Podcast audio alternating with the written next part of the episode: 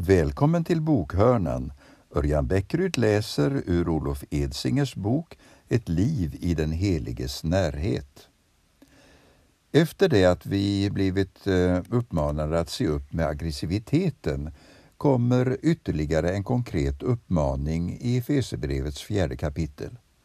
Tjuven ska sluta stjäla och istället arbeta och göra nytta med sina händer så att han har något att dela med sig åt den som behöver.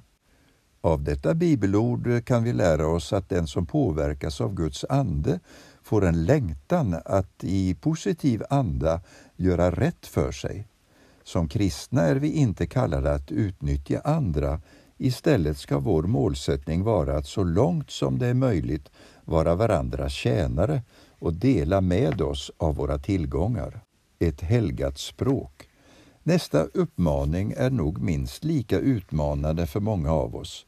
Låt inga smutsiga ord komma över era läppar, utan bara det som är gott och bygger upp där det behövs, så att det blir till glädje för dem som hör det. Lite senare skriver Paulus Skamligt och dumt prat eller grova vitsar är också opassande. Så sent som i mitten av gymnasiet skruvade jag besvärat på mig när jag lyssnade till denna typ av undervisning. Vid denna tid hade jag nämligen en mycket pervers humor och särskilt road var jag av uttryck som kunde tolkas både neutralt och mera oanständigt. Först när jag blev konfronterad med detta av en person i min ungdomsgrupp fick jag den kraft som jag behövde för att göra upp med detta mönster. Genom att därefter ge denna del av min personlighet så lite näring som möjligt har den på senare tid fört en tynande tillvaro. Den andra delen av Paulus uppmaning känner jag mig dock långt ifrån färdig med.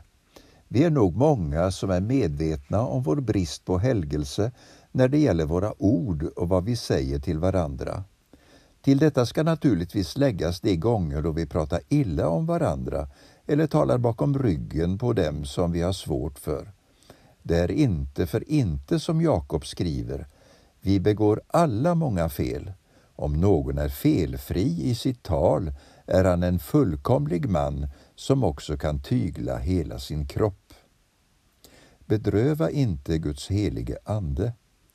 Nästa vers i Efesebrevet påminner oss om själva grundmotiveringen till varför vi, trots all denna vånda som det innebär, utmanas att ta upp kampen mot vår kötsliga, alltså gudsfrånvända natur. Bedröva inte Guds helige Ande som ni har fått som ett sigill för befrielsens dag. Djupast sett är alltså anledningen till att vi ska bekämpa synden i våra liv att vi inte vill göra Gud ledsen. Att synda är inte bara att skada oss själva och våra medmänniskor, det är också att med tankar, ord och gärningar ta avstånd från den Gud som i Jesus har dött för vår skull. Om vi verkligen älskar Herren kommer vi därför att sky synden som pesten. Var barmhärtiga mot varandra. De följande verserna utmanar oss på ett särskilt sätt i vårt förhållningssätt till människorna i vår närhet. Inte minst hos den yngre generationen märks det att man ofta kan ha svårt att lägga band på sig när man blir störd på sin omgivning. Många ungdomar skriker och skäller på sina föräldrar när de blir irriterade eller inte får sin vilja igenom. Självklart finns det också många vuxna som gör likadant.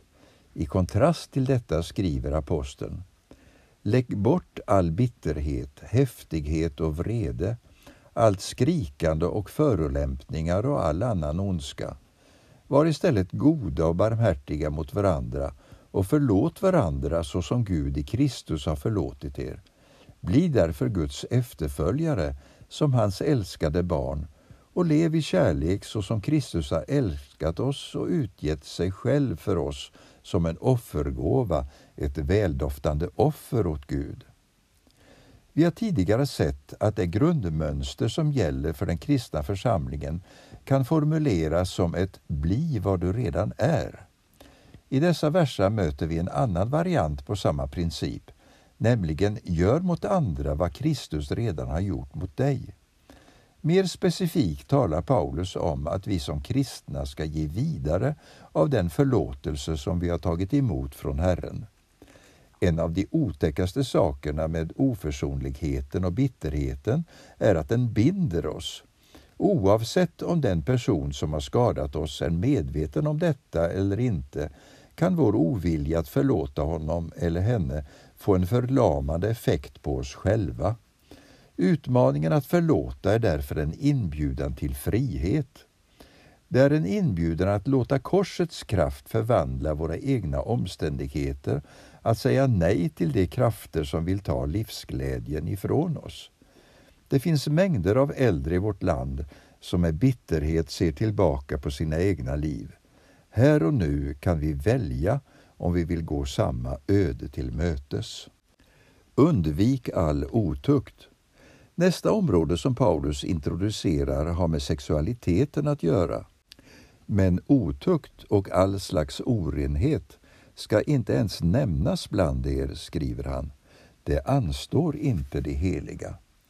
Och lite senare, ni ska veta att ingen otuktig eller oren ska ärva Kristi eller Guds rike. Otukt är Bibelns ord för sexuell synd.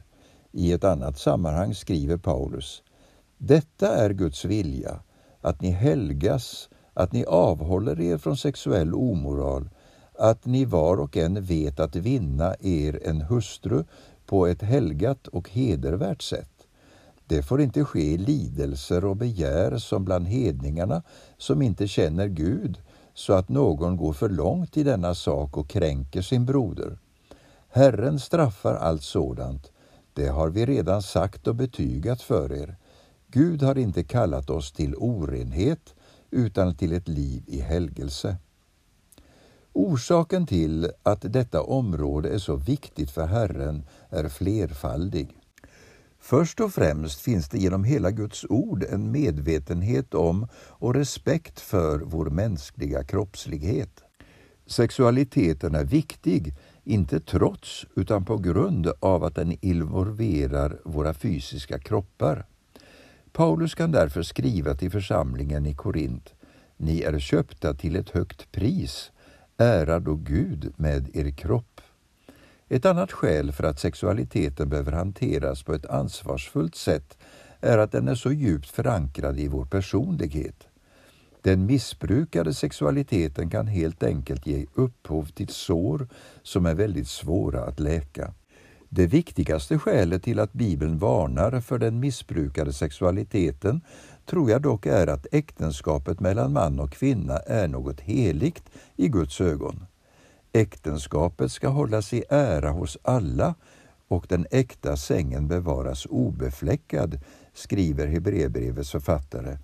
För Gud ska döma dem som är sexuellt omoraliska och äktenskapsbrytare. Redan i Bibelns andra kapitel läggs grunden för denna sanning.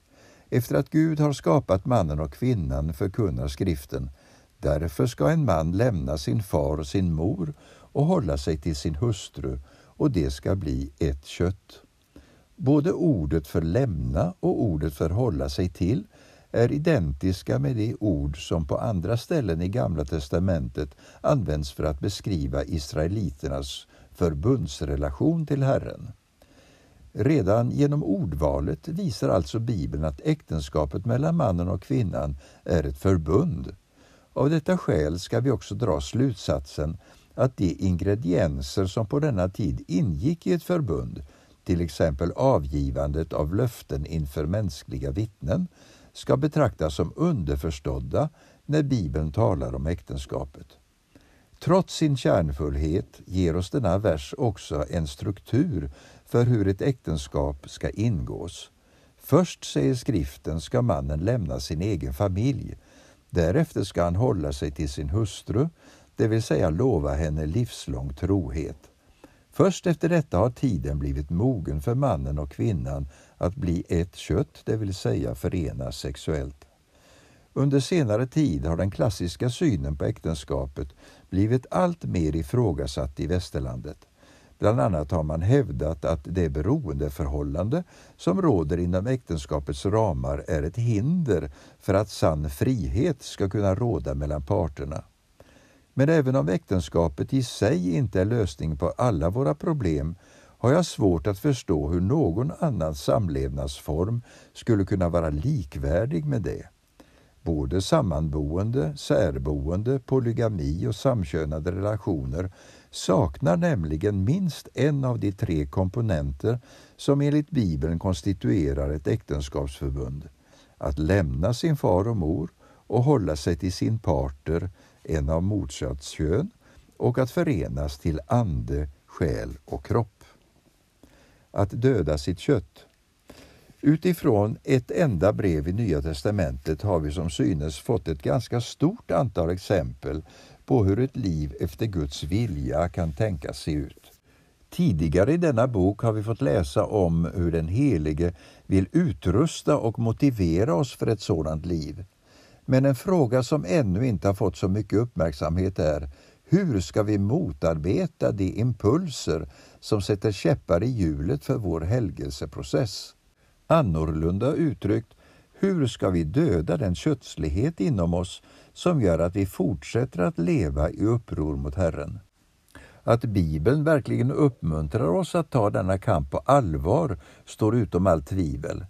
Mina älskade, jag uppmanar er som främlingar och gäster att hålla er borta från de kötsliga begären som för krig mot själen, skriver Petrus.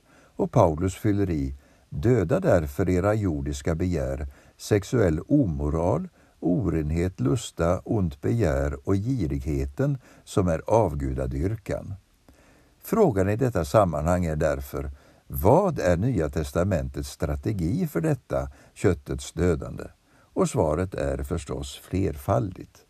För det första, det första råd som Bibeln ger oss är lika självklart som det utmanande, att vi vårdar vårt andliga liv.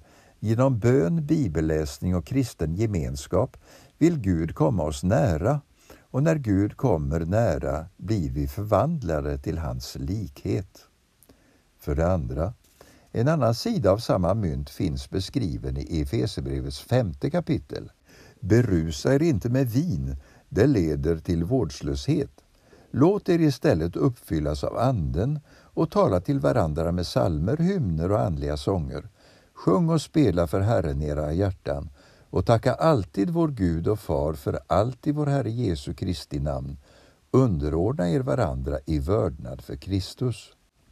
Genom att göra oss tillgängliga för den heliga Ande samt genom att öva oss i tacksamhet till Gud och i vår tjänst för andra människor kommer de syndiga tankarna att allt mer trängas undan. Nästa råd som går igen både i skriften och den andliga litteraturen är att undvika miljöer där vi löper risk att frestas över vår förmåga. Olika människor har olika svagheter och i denna fråga är det därför svårt att generalisera. Men de områden där vi oftast brukar falla som människor är helt klart pengar, sex och makt. Vidare säger erfarenheten att det är vanligare att vi överskattar vår förmåga att motstå dessa frestelser än att vi underskattar den. Besläktat med ovanstående råd är att avstå från intryck som riskerar att avtrubba oss eller påverka oss till det sämre. Mina egna tankar går här till de filmer, tv-program, spel, hemsidor och musikgrupper som förmedlar värderingar som går på tvärs med vår kristna tro. Johannes skriver Älska inte världen, inte heller det som är i världen. Om någon älskar världen finns inte Faderns kärlek i honom. Allt som är i världen, köttets begär och ögonens begär och högmod över livets goda, det kommer inte från Fadern utan från världen. Många av de intryck som vi bombarderas med via media har sina rötter i vad som med eh, nytestamentlig språkbruk kallas för världen. Trots detta är min erfarenhet att de flesta av oss svenska kristna har gett efter så mycket för köttets begär och ögonens begär och högmod över livets goda att vi inte ens märker hur påverkade vi har blivit.